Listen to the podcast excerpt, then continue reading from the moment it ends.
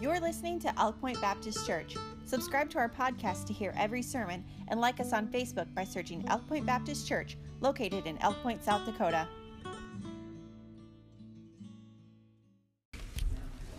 Hey man, All right. Acts chapter number 16, please. The 16th chapter of the book of Acts. I'd like to start uh, a short series on Philippians. Um, some of you know, uh, yeah, yeah, Philippians. I, some of you may remember we went through Philippians, uh, one of the first series that we did at the church. Many of you weren't around for that series. I put together what was the equivalent of a small book uh, on the book of Philippians. Um, you know, I wish I really wished I was backing up my notes uh, back then. Uh, that would have been really nice because all that stuff is gone somewhere. Uh, many, many hours of work and stuff, but uh, but it's good because I get to go back and do it again, so it'll be a blessing. Um, but uh, but I go to the book of Acts because this is where we first learn uh, about how the church in Philippi was founded.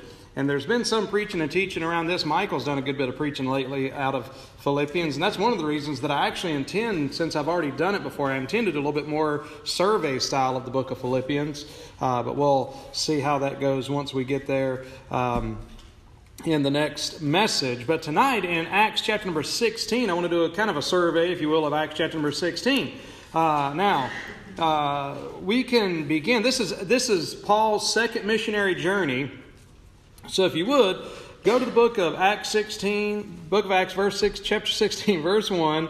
And the Bible says, Then came he to Derbe and Lystra, and behold, a certain disciple was there named Timotheus, the son of a certain woman, which was a Jewess, and believed and believed, but his father was a Greek, which was well reported of by the brethren that were at Lystra and at Iconium.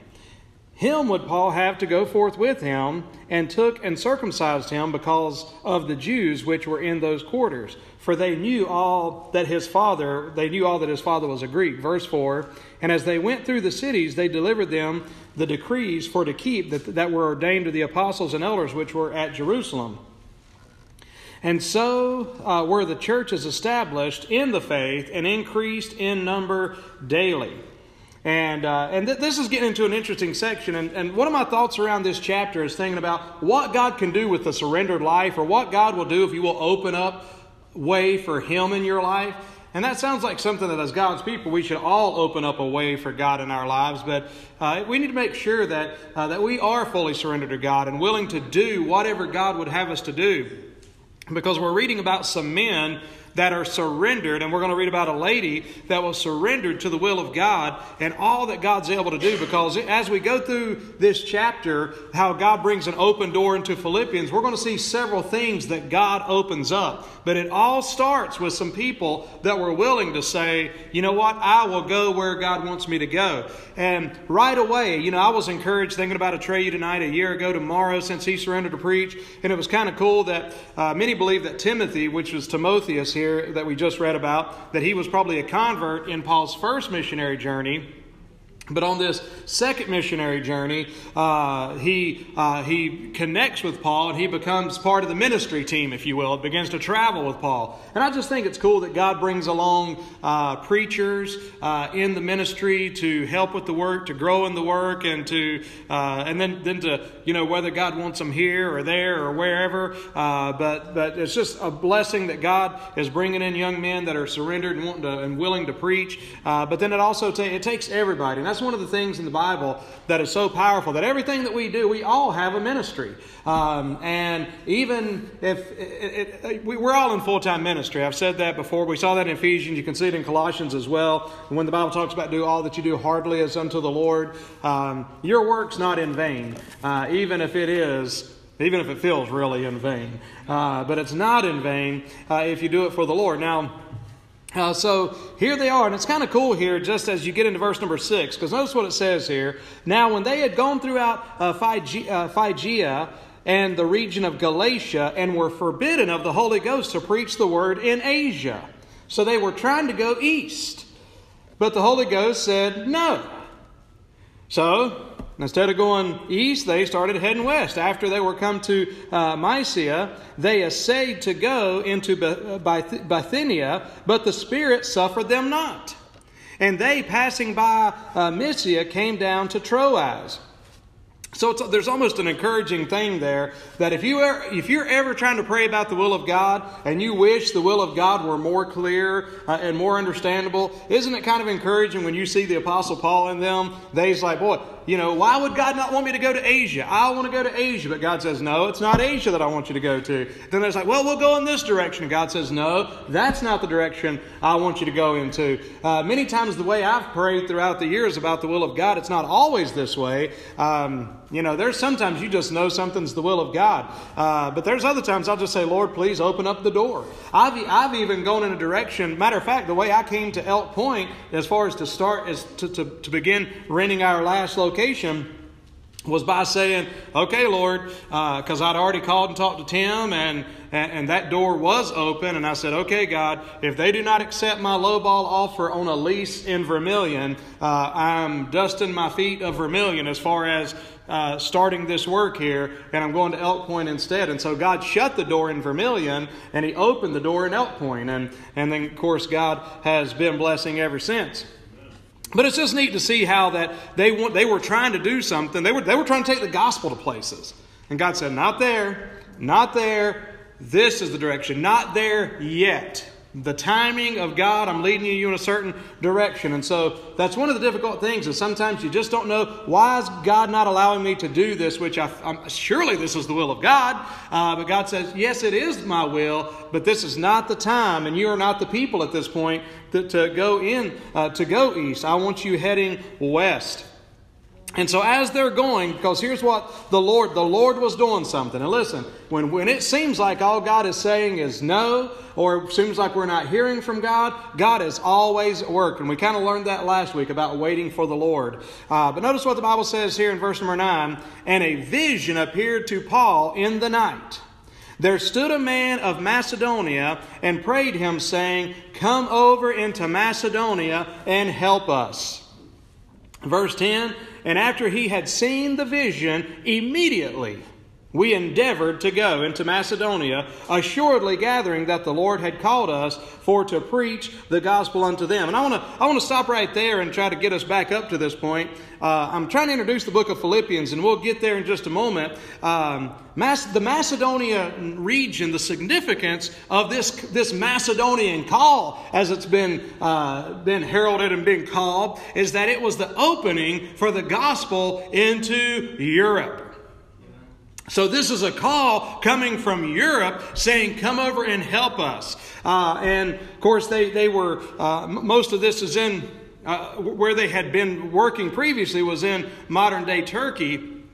But now they're moving into areas of Greece. Uh, and so it's a cool thing. Now, they're going into uh, Philippi eventually. That's the book I want to study about. That's their first uh, significant stop in Europe. Philippi, Philippi was a, was a Macedonian hill town that was overlooking the Bay, uh, Bay, at Neapolis.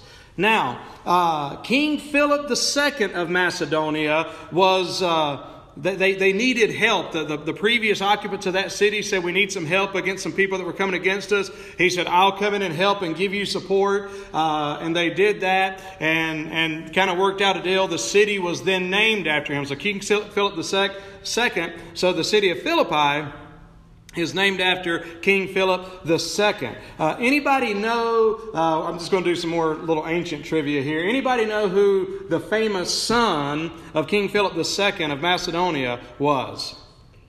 King Philip III. No. Uh, good guess, though. I got to give it to you. I can't usually say that, but uh, it was okay. Alexander. Alexander the Great. Alexander the Great. So King Philip II of Macedonia, his son was Alexander the Great. So he claimed the city. It was named after him, and it was turned. It was fortified. It was turned into a fort in 365 BC.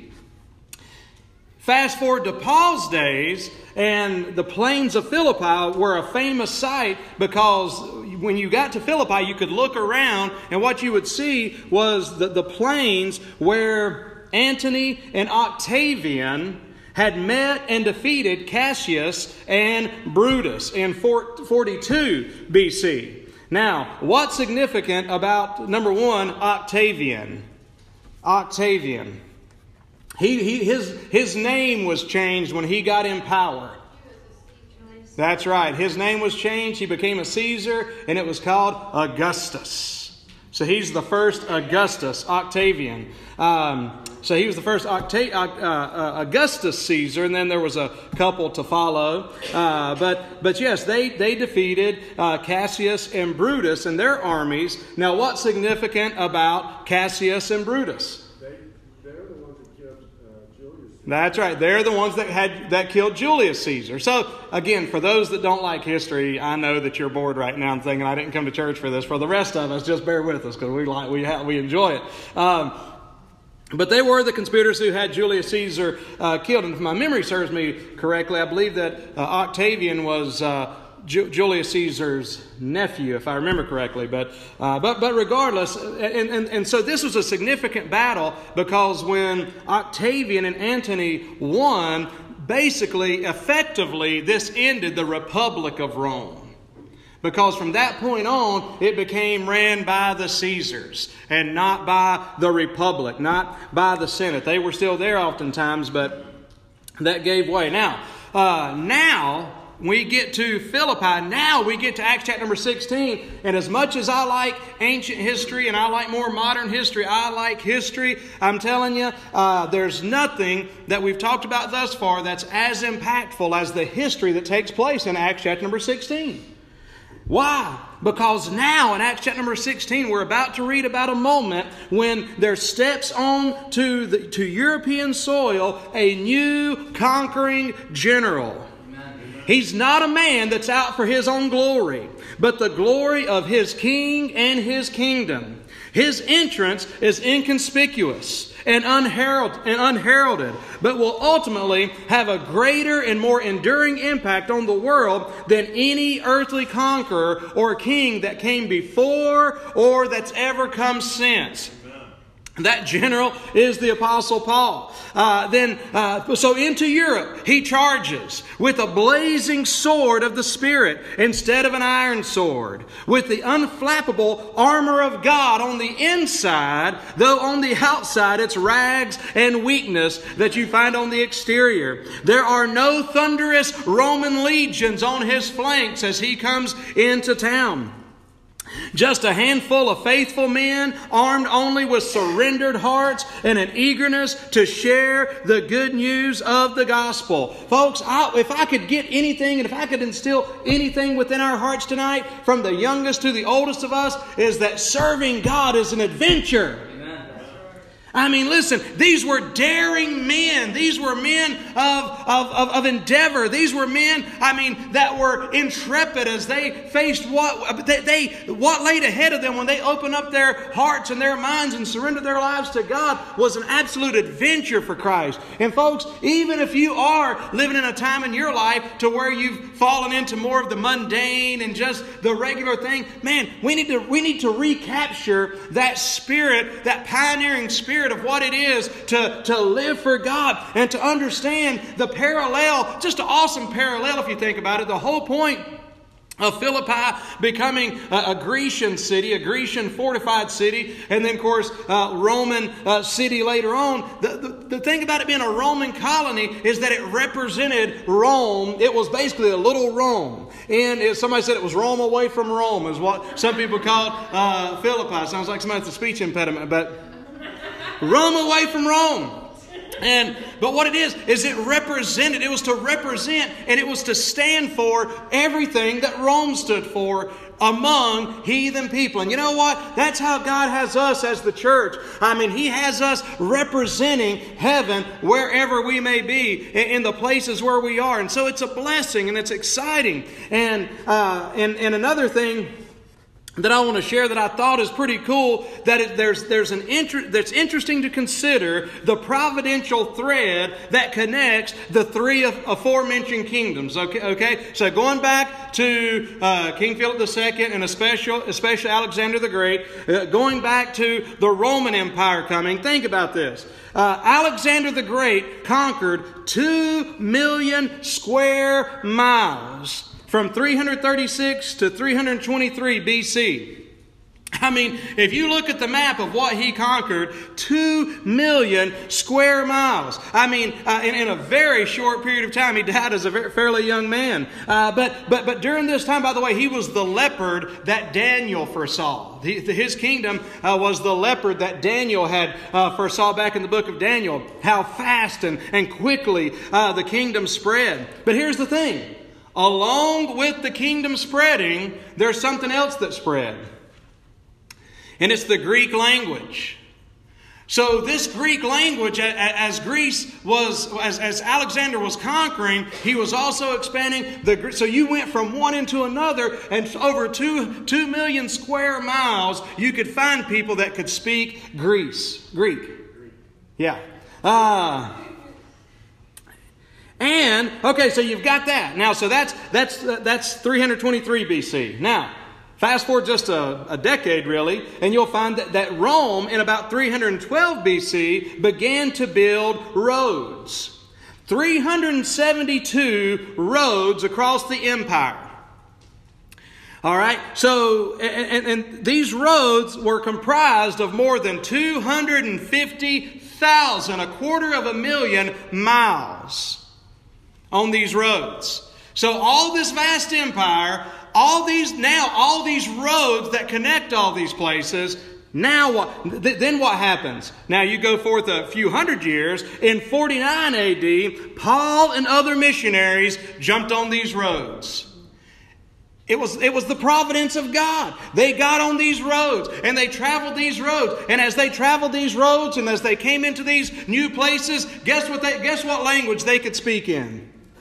Greek, amen. They could preach in Greek; the people could hear them in Greek. And you don't want to, you want to know something else? Uh, uh, when Paul started writing these letters, guess what they were written in?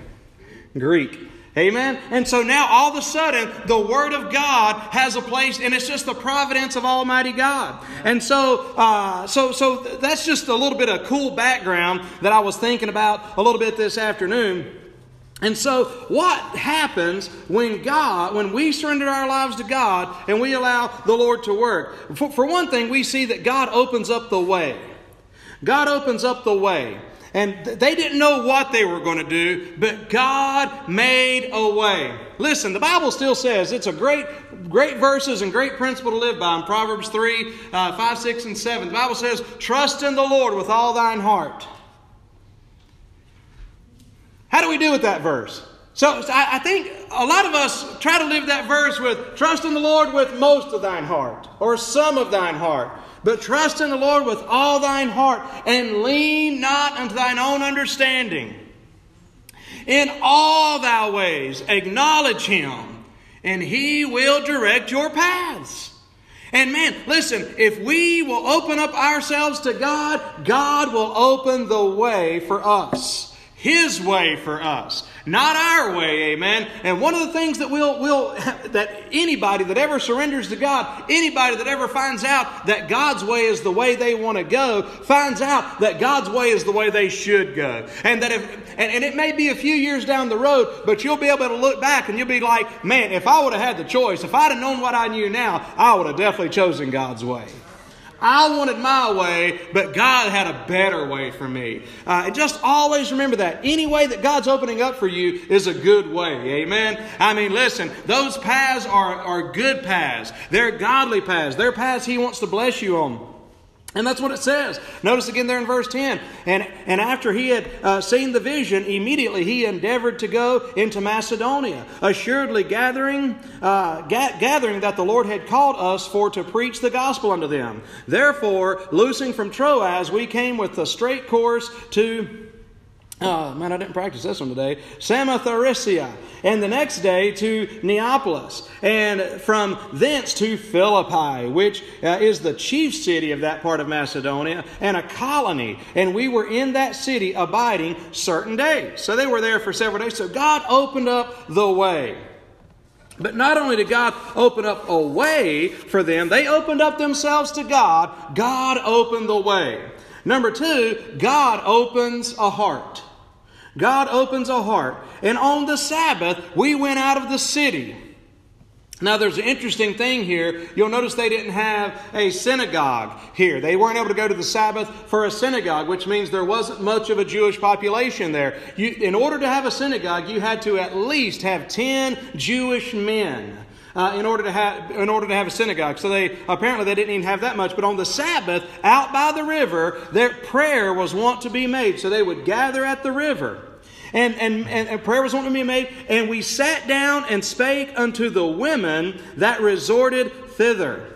And a certain woman named Lydia. You know, I just, I just forgive me for a second, but sometime I really need to put a message together on what the Bible, what the New Testament has done for women. You want to know what the world would look like if it hadn't been for the New Testament for women? Right. Go to the Middle East in some of these places and you'll see. Uh, because I'm telling you, that was a very common thing. But I'm telling you, uh, there's, not, there's, there's not been a greater thing for women and true women's rights. I mean, I'm not talking about the feminazi uh, business and then the hypocrisy of some of that stuff, but I'm talking about true, uh, true uh, care and significance for women. And that'll just be another message for another day. But a certain woman named Lydia, seller of purple of the city of Thyatira, which worshiped God, heard us, whose heart the Lord opened, and that she attended unto the things which were spoken of Paul. And when she was baptized in her household, she besought us, saying, If ye have judged me to be faithful to the Lord, come into my house and abide there. And she constrained us. So now this is this is interesting. So for one thing, they stayed there a few days, and apparently they didn't do a whole lot. By the way, I want to go back to my message on last week about waiting on the Lord. They waited a few days before they launched out and started doing the ministry. Uh, I started thinking, I, you know, I thought about this just today. It's amazing. You ever feel like you're wasting time? You know, or you ever feel like, uh, you know, you know, waiting on God is not wasting time, but sometimes it feels like wasting time? How long was Jesus Christ the Son of God? I mean, in the flesh. This isn't a trick question. Yeah, 33 years. The entire time he was alive, he was the Son of God. So, how long, therefore, did he have miracle working power? How long did he have all knowledge to be able to preach and teach whatever message he good and well decided to please? 33 years. Guess what he did for 30 years? Well, maybe not a full 30 years, but you know what he did for most of those 30 years? Worked off in a carpenter shop. We assume he was the carpenter's son, which would, uh, uh, that's what, the, so think about that. 30 years. Well, Jesus, why weren't you out healing people? Why weren't you out, you know, spreading? Why weren't you out preaching? Uh, it just wasn't time, amen. the fullness of time. I mean, I don't know. Uh, but he wasn't wasting time, amen. I sure wouldn't accuse the Lord of that. Uh, he knows what he's doing. So uh, you may be waiting, uh, but, just, uh, but just keep trusting the Lord and keep serving the Lord. Uh, God knows where He wants to work. He knows when He wants to work. Uh, okay, so um, again, uh, Lydia, as we could see with Lydia, we were introduced to her. She was a successful businesswoman. Thyatira was renowned for their purple dyes. You know, which to us in this day don't sound like a big deal, but that was a big deal. It was a profitable uh, industry. Now, here she goes. She launches out uh, as kind of a satellite out of her company, if you will, and now she's going into a new region uh, and a new market with this company of selling purple. And so, a very successful uh, woman, no doubt here in Philippi. But God brought her all the way to Greece that she might be able to hear the gospel and be converted. The Bible says she was a worshiper of God, but understand just simply what that means. She was a she was a Gentile that was trying to follow Judaism. She was trying to worship God the best that she knew how, but she did not yet know Christ. She did not know uh, the way. But the Bible says that Paul shared the word with her. I like what it said there when it says uh, the last part of verse 14 that uh, that she attended unto the things which were spoken spoken of by Paul? That just literally means the things that were spoken. It literally means that he, he actually did not get out on the riverside and start preaching. He just talked to them. He spoke to them. Uh, and he had a conversation with them. And so, man, we, we know that God uses preaching. I mean, throughout the Word of God, that's very clear. Uh, but, man, you know, sometimes we just ought to visit, amen? And we can just take time and talk to people. And God opened up her heart. So, uh, take some time to talk to people. But, uh, but here she is. She heard the gospel. She accepted Christ. She was one of my favorite illustrations of salvation being simple. And she's one of my favorite illustrations when people get all caught up on uh, their experience versus somebody else's experience. Listen, it's not about the, the, the, circumstances surrounding your experience when it comes to salvation. The important thing is have you accepted Christ as your Savior? Are you saved? You say, well, I didn't cry like so and so cried. Doesn't matter. Amen. Uh, you know, I heard old so and so testify, and they said they couldn't eat or sleep for three months, you know. Uh, I, have I've heard people, t- I, I know people that were under such conviction they could not sleep, went out and bought, a, uh, bought new mattresses and things like that. I know people that were, I mean, just physically sick. They were so sick and tired of their sin. And I hear testimonies like that, and it's like, man, I just kind of heard it and thought, well, that'd be great. You know, maybe not exactly like that, but but but that that those things don't matter. What matters is that I understand that I was a guilty sinner before God Almighty, uh, and whether I could say it in these words or not, but I understand that I was a guilty sinner before God Almighty, and that my good works and my the, the praying that I had done and the the good deeds that I had done were not uh, going to amount to a hill of beans for my salvation. That Christ went to the cross, and I put my faith and trust in Him. Did I accept Christ? Did I turn to Him? Uh, turn from my sins and turn to Christ? And that's the question for you as well. It doesn't matter what the circumstances really surrounding it were. Did you open up your heart to Christ like Lydia did? Uh, because what the, Lydia, she, the moment she got saved here by the river, she was just as saved as the Apostle Paul with his amazing experience. Experiences were different, but the, the, it was the, the, the, the, thing that mattered happened is they both accepted Christ as their Savior. So, uh, but, but, so God opened up the Word to her. You know what? I believe if we're walking in God's way, we'll find some people. God will open up the way for us. God will also open up some hearts for us.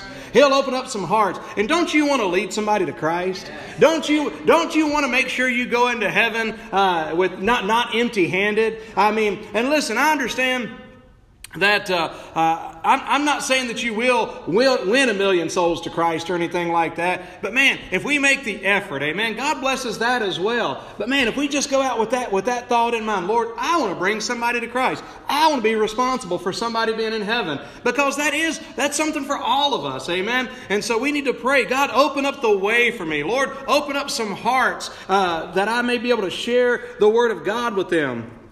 And the Lord will bless, bless, I believe, if we'll do that. Now, what you find is that you cannot do a work for God without having some opposition. How many of you know that? I mean, here we are preaching to a Wednesday night crowd. How many of you know that you can't surrender? You can't, you can't sell out. You can't say, I'm giving everything to God, lock, stock, and barrel, and then just, uh, just smooth sail on right on into heaven after that.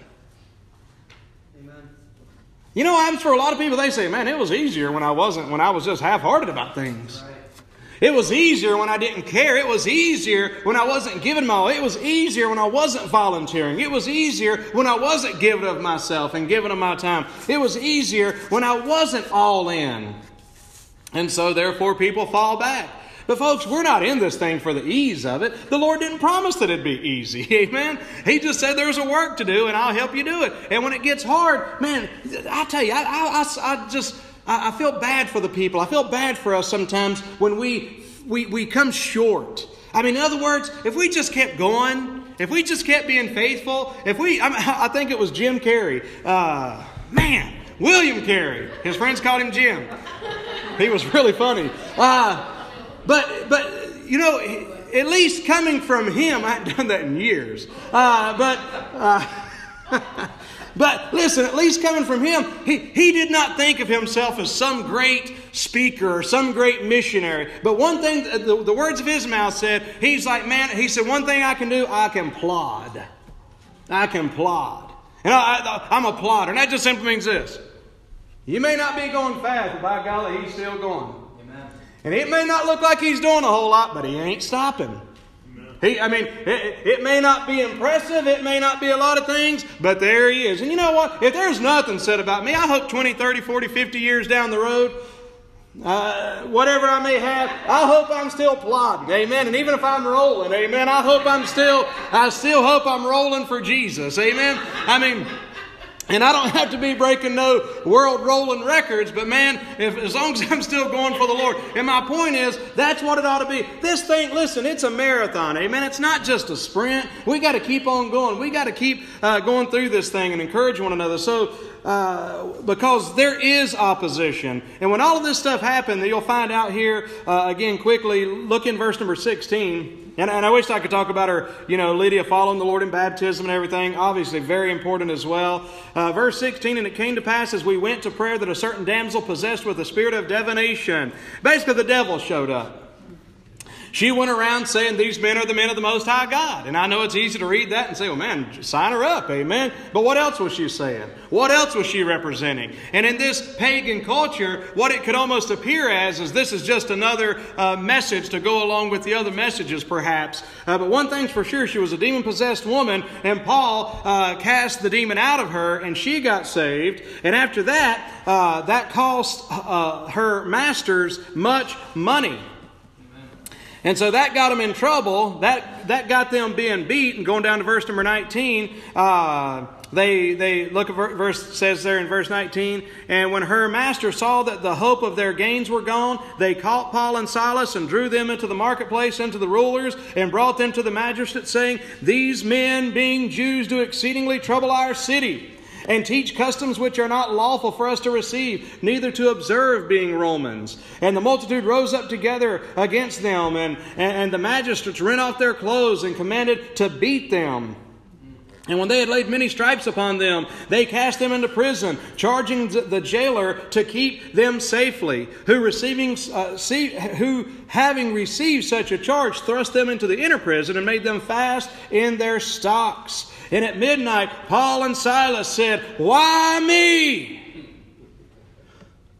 Lord, all I did was surrender to you. All I did was do what you told me to do. Why me? That's not what your Bible says, is it? That's not what mine says either. Lord, I thought it was going to be easy. The Holy Ghost told me to come here. Man, we, we just, just, just hang on, amen. Have a tenacity. God help us to have a tenacity about us, amen. amen. Things getting hard? Yep, it's hard, but my God's still good, amen. Man, I'm. Uh, I, I don't know. I don't know a, a, whole lot about this woman I'm about to mention to you, but man, I'm telling you, her testimony is a blessing to me. The time I'll just catch her on a, on a rare occasion at night and stuff. She is off in some wacky doctrine, man. I hope she's not. But I heard that Joni Eareckson Tada, she's turning 70 years old.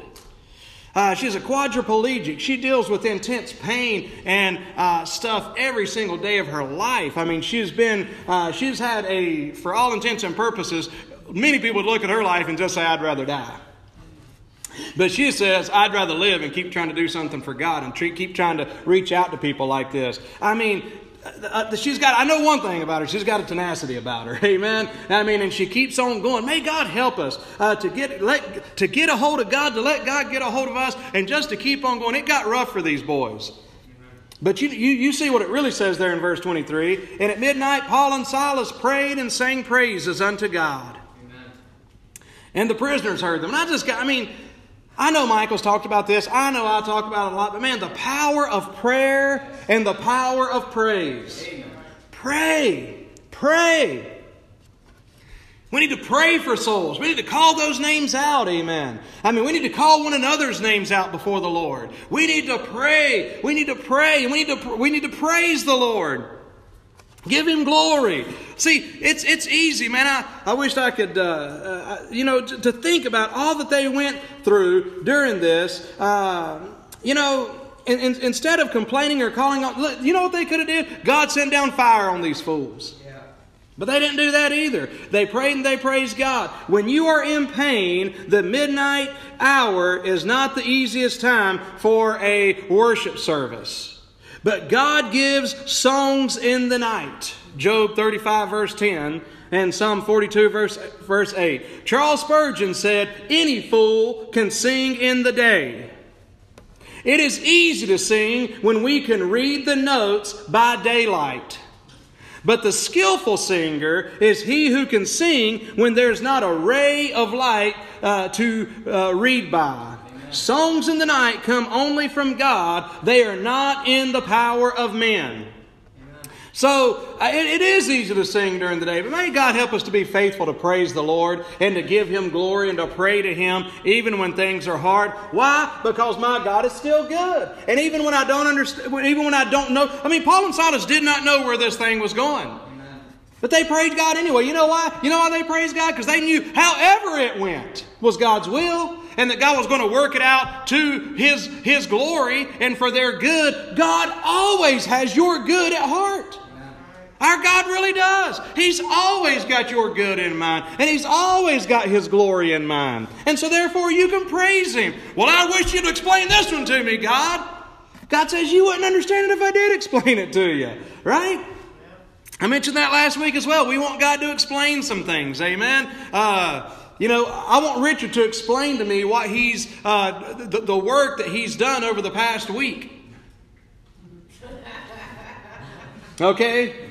in this cybersecurity blah blah blah world, and I want him to use the jargon, and I want him to use uh, all that uh, all, all that uh, technology and gobbledygook and everything, and and I'll just sit there and. Richard, why is my computer not working? Well, actually, I'll tell you what happened. Blah, blah, blah, and I'm like, Never mind, okay? Uh, put it, you know, I, I, he could try to explain it to me all day, but yet I look at God Almighty. I can't look at Richard and tell him to explain it to me. I look at God Almighty. God, I need an explanation. Really? The explanation is I love you, I'm in control, I, I, and, and, and, and this is going to work out. The explanation is I am good, I've always been good, I'm righteous, therefore I've always been right, I'm not going to do you wrong, I've never done anybody wrong. And I'm not starting with you. You ever feel like God started with you? I guess I'm going to be the one. First one ever in eternity that God's going to do wrong. Yeah, it doesn't happen. That's what we need to understand. So I just need Richard to say, here, just give it to me and I'll fix it. Or, you know what, you just need another one. All right? Uh, okay, sounds good. All right? And I mean, I just need to trust him. Amen. I trust Richard because he knows that stuff uh, a little bit better than I do. Just a little bit. What happened? So they prayed in verse 26, and suddenly there was, and you know what? Let me tell you something. There's some things that can suddenly happen in your life. And you, I'm telling you, matter of fact, I believe I could get a testimony. I believe I could get a witness from a person or two in here tonight that could testify, that could say clearly that there's been some times you didn't think it was going to change. Suddenly. Suddenly.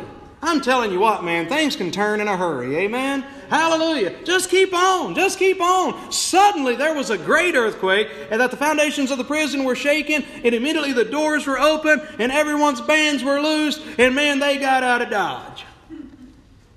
They didn't.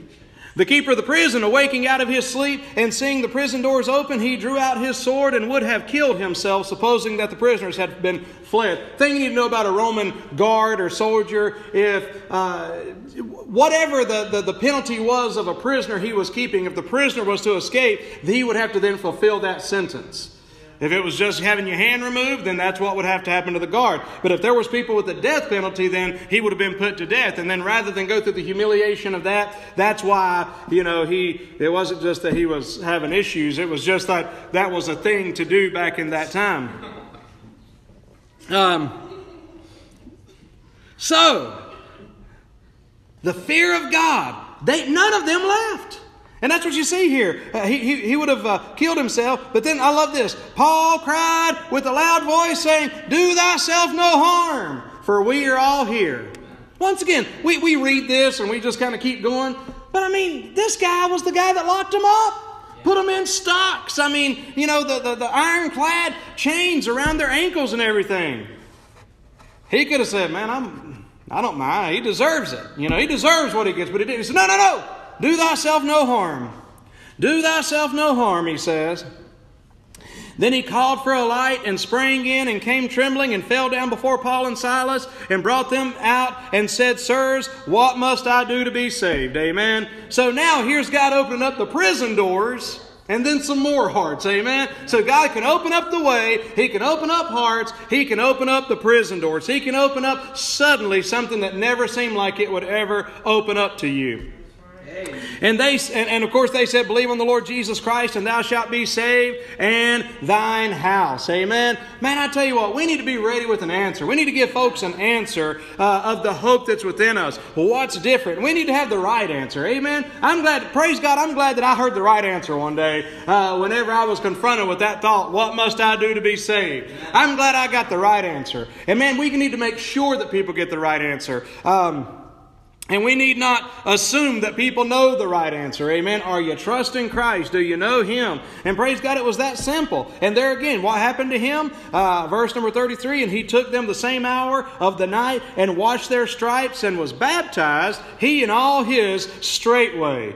Uh, man, sometimes I read the New Testament and think we wait way too long to baptize people. Amen. Uh, and I know there's arguments and people say, well, no, you need to wait a little while. But it's like, man, well, tell Paul that. I wish somebody got to Paul uh, and told him that because he sure wasn't waiting too long. Amen. But anyway, um, uh, he, he, he was baptized and uh, straightway in all of his house, and uh, they, they, everybody that heard the message uh, in his house was saved, and, and, and so forth. The Bible doesn't say a whole lot about the.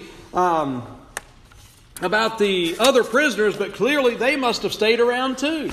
Um, and so, uh, so, so we see this. So, as, as we think about this, as we, we review this chapter, again, what are we looking at? We're looking at the starting of the church at Philippi. We're looking at some of the charter members. Amen.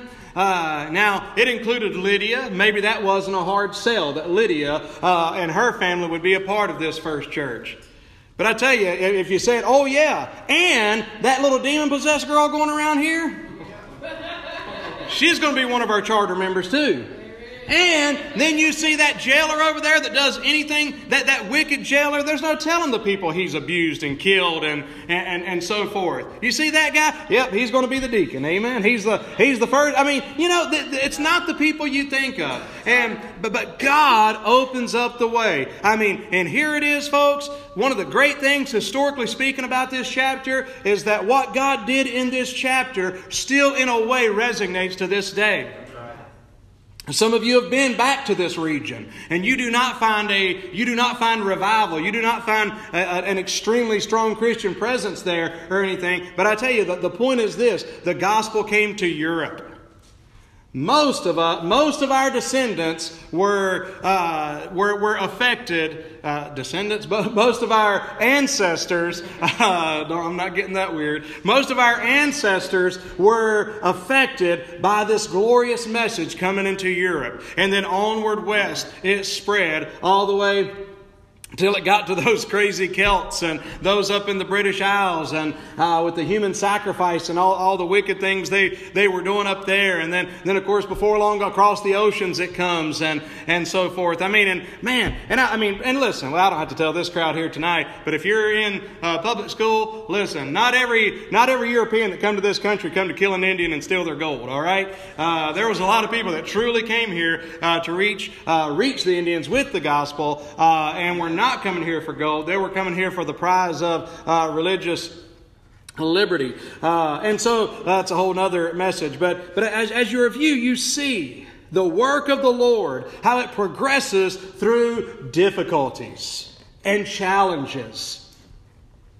We'll have our share of difficulties and challenges. Sometimes the workers have problems with each other.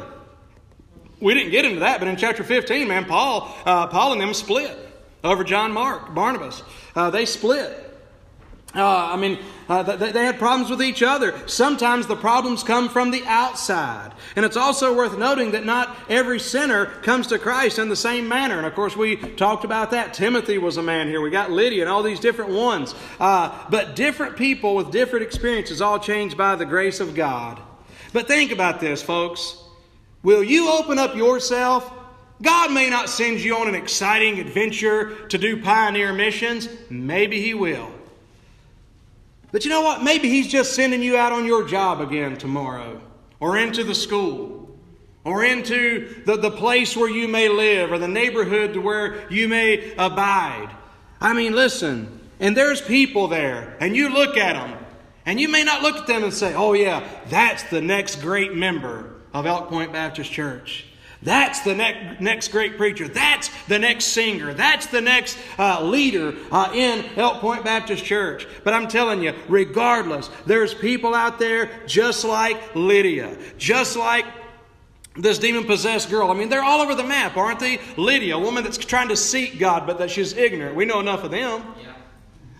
A, a demon possessed girl that's just, that's just in, in the darkness of paganism and, and, and the occult and, and, and, and so forth. But, but God brings her out. And then a jailer. Look at the different, the, the realm. Listen, there's people out there that don't look like they want to hear the gospel because they don't know what the gospel is. Amen. But we need to share the gospel with them. We need to open up ourselves. And you know what? We can have adventure. We can be pioneers. How? Because we can begin to touch out and, and make a difference into other people people's lives and to bring them to Christ, and there's no telling what God could do through those people. Amen? You know, we often use, uh, the, the, the example has often been used of Edward Kimball being, uh, you know, just being a, a, a lowly uh, Sunday school teacher that got a burden for Dwight, one of his, uh, one of the boys that had come to Sunday school, getting a burden for old Dwight, uh, knowing the guys he was running around with, knowing that he wasn't doing everything just right, and uh, and so he just Edward decided he would go to Dwight where Dwight worked at, and uh, and he was of course worked in a shoe shop, and and there he comes in and he begins to talk to Dwight and and share the gospel with him. I mean he had a burden. He endeavored to go. He was a pioneer. No, he didn't go to great reaches of the country, but he just went to the shoe shop. Amen. And there was Dwight. He had a burden, and God opened up Dwight's heart, and, and Dwight L. Moody got saved by the grace of God due to a burden. This, this man that was willing to go. And of course, some say that over a million souls came to Christ just under the ministry during D.L. Moody's lifetime. And I mean, it's just who is willing to go? Who is willing? I, I heard the other day, I, mentioned George Whitefield on, uh, uh, on Sunday. And there was a number, I wasn't thinking about mentioning George Whitefield, but there was a number that I, that I was reminded of today that George Whitefield, he averaged during his time preaching across America during the Great Awakening, he averaged preaching some 400 times a year. 400 times a year he ended up he, he averaged preaching uh, i mean and, man he but you know what? It was worth it. He drove himself. He drove himself sick. Uh, but he kept on preaching. Why? Because he had opened up himself and god had opened up the way for him. Amen? All right uh, well let's all stand and i wonder if you'd come just play something softly on um, the piano this evening kim. And I, I just i just ask you you know and I, I, believe that most of us really try to live our lives and our, our, our lives open, you know, to the Lord. Lord, I will go. Uh, I mean, I, I, believe that, that that's the, the general attitude that we have, but I just really encourage you in that. Amen. Make that commitment and you confirm that commitment. Um, be willing.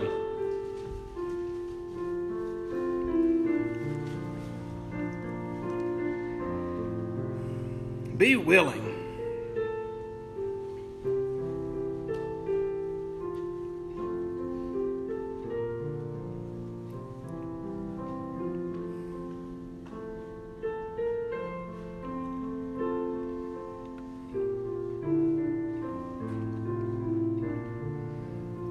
You know, the trials and stuff really stink. The pain. It's called pain for a reason because it hurts. The doubts. I mean, listen, these guys, I, I, didn't I didn't go into great detail, but they were beaten, man. They were beaten. They were bloodied and bruised. They were hurting. You talk about hurting. They couldn't see a way out.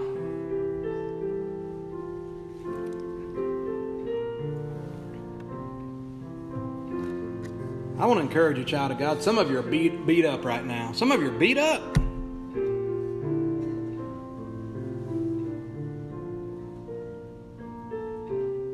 Some of you are wore out. Hey, don't give up. Don't give up. You got a God that loves you. You got a powerful God. You've got an able God. Don't give up, child of God.